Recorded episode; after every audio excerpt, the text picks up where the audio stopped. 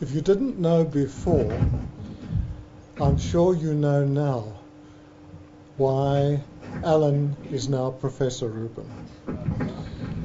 But in my role as respondent, I would like to emphasize a few points that maybe haven't come through all that clearly. Uh, firstly, Alan is editor of the South African Optometrist, and he's been editor for 20 years. Now, I don't know that many people here realize the impact or the, the difficulty of that job and the importance of that job. Alan, I did it for five years and gave up. Alan has done it for 20 years and is still surviving. And this is a major importance for this country because the journal is approved for subsidy. It is a medium whereby young academics and students can cut their teeth in scientific writing. Uh, and he has this facility available for all optometric academics in the country. And as a result of this, because of government subsidy, the papers that you publish in the South African Optometrist earn the Authors University something like 100,000 Rand per paper. If you work this out, you'll see that Alan's efforts as, at maintaining a journal that maintains the standards required for subsidy is bringing to universities in South Africa from their optometry departments something like 2 million rand per year in subsidy. And this is the money that provides money for me and for others to go to conferences overseas, to send students overseas, to buy computers, to buy equipment, and it is a, an enormously important thing.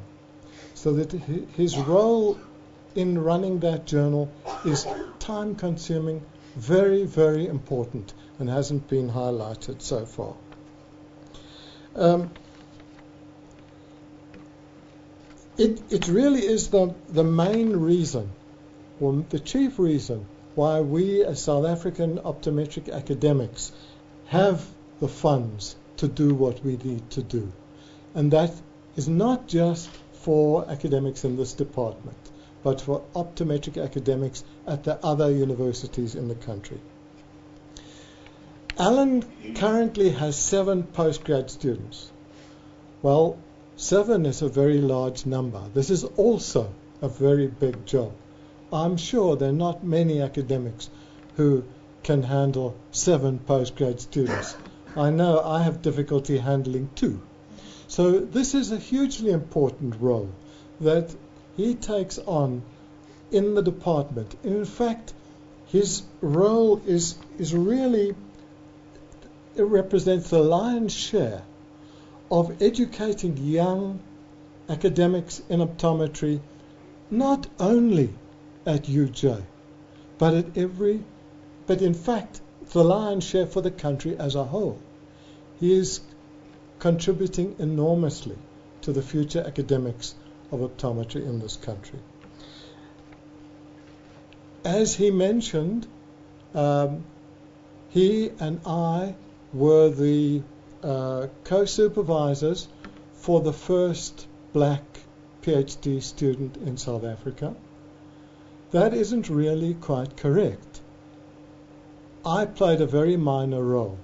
Alan did all the work in that. I was officially a co-supervisor, but I can tell you it was Alan's work and he did a large amount of work in, in that particular case.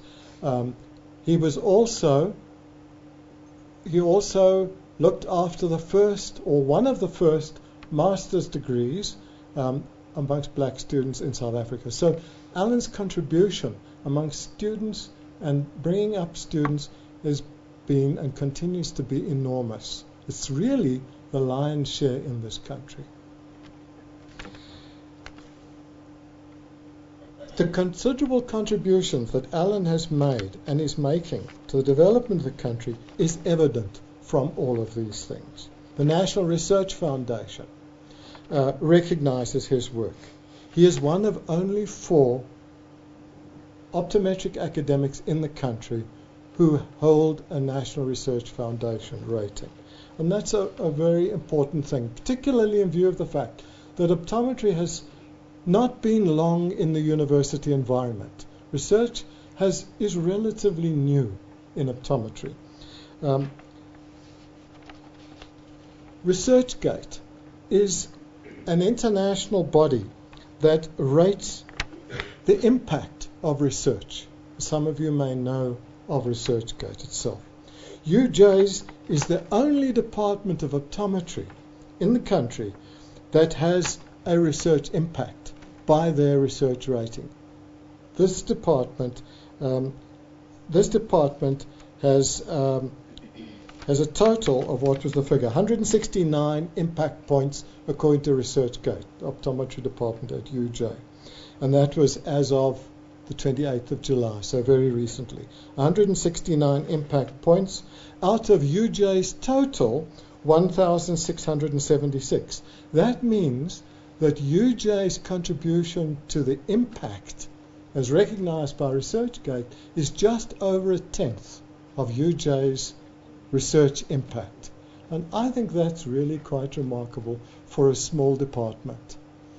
Um, In fact, optometry, if you look at the research impact factors produced by ResearchGate of all the departments at UJ, optometry comes second of I don't know the number of departments in the university, but it must be something like 70 or so. So UJ come, at least optometry, this department comes second out of 70, around 70 departments. It's a huge part of UJ's impact, it's not all due to Alan, but a very large part of it, direct and indirect, is to Alan. There's one more point that I would like to make. Um, Alan's work provides a very good, good example of something that I think is not generally understood the empowering nature of mathematics. Alan has had a few digs at me over mathematics, but I have a very strong belief in how much power one gets from mathematics.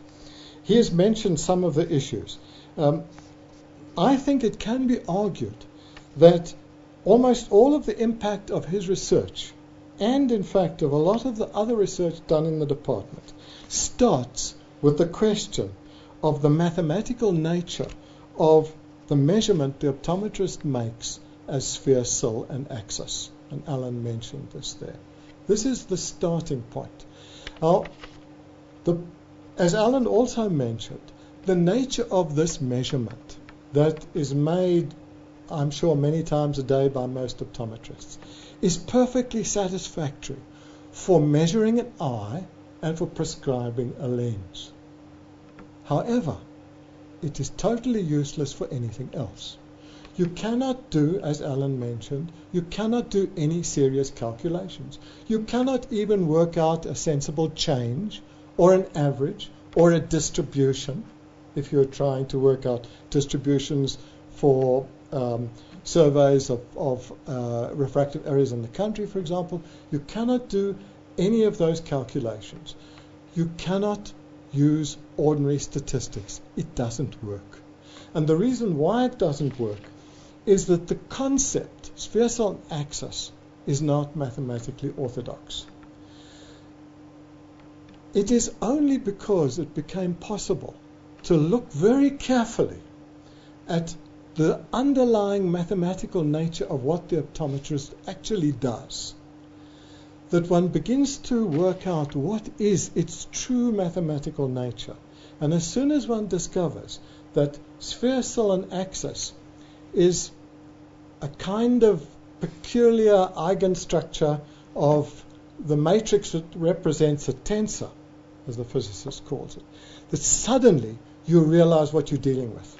And not only that, it opens up all sorts of other things because it creates links to other aspects, it becomes almost a life of its own. And we've seen it a little bit here.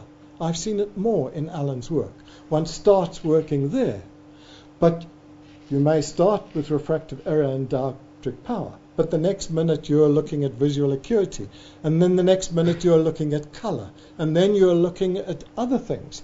The mathematics, once you've sorted out that underlying structure, it is what lifts you out of one's own niche, one's own prejudice, and has a life of its own and leads to all sorts of new exciting things. And you can see how Alan has gone, starting with that concept of dioptric power, looking carefully at the mathematics and taking the lead the mathematics has has uh, gives one. I think this is a very very important issue. Um, the research that Alan has done, the postgraduate students that Alan has looked after, the journal that Alan runs, the culture that he is growing, all of these are my real pleasure for endorsing Professor Rubin's inauguration tonight. Thank you very much.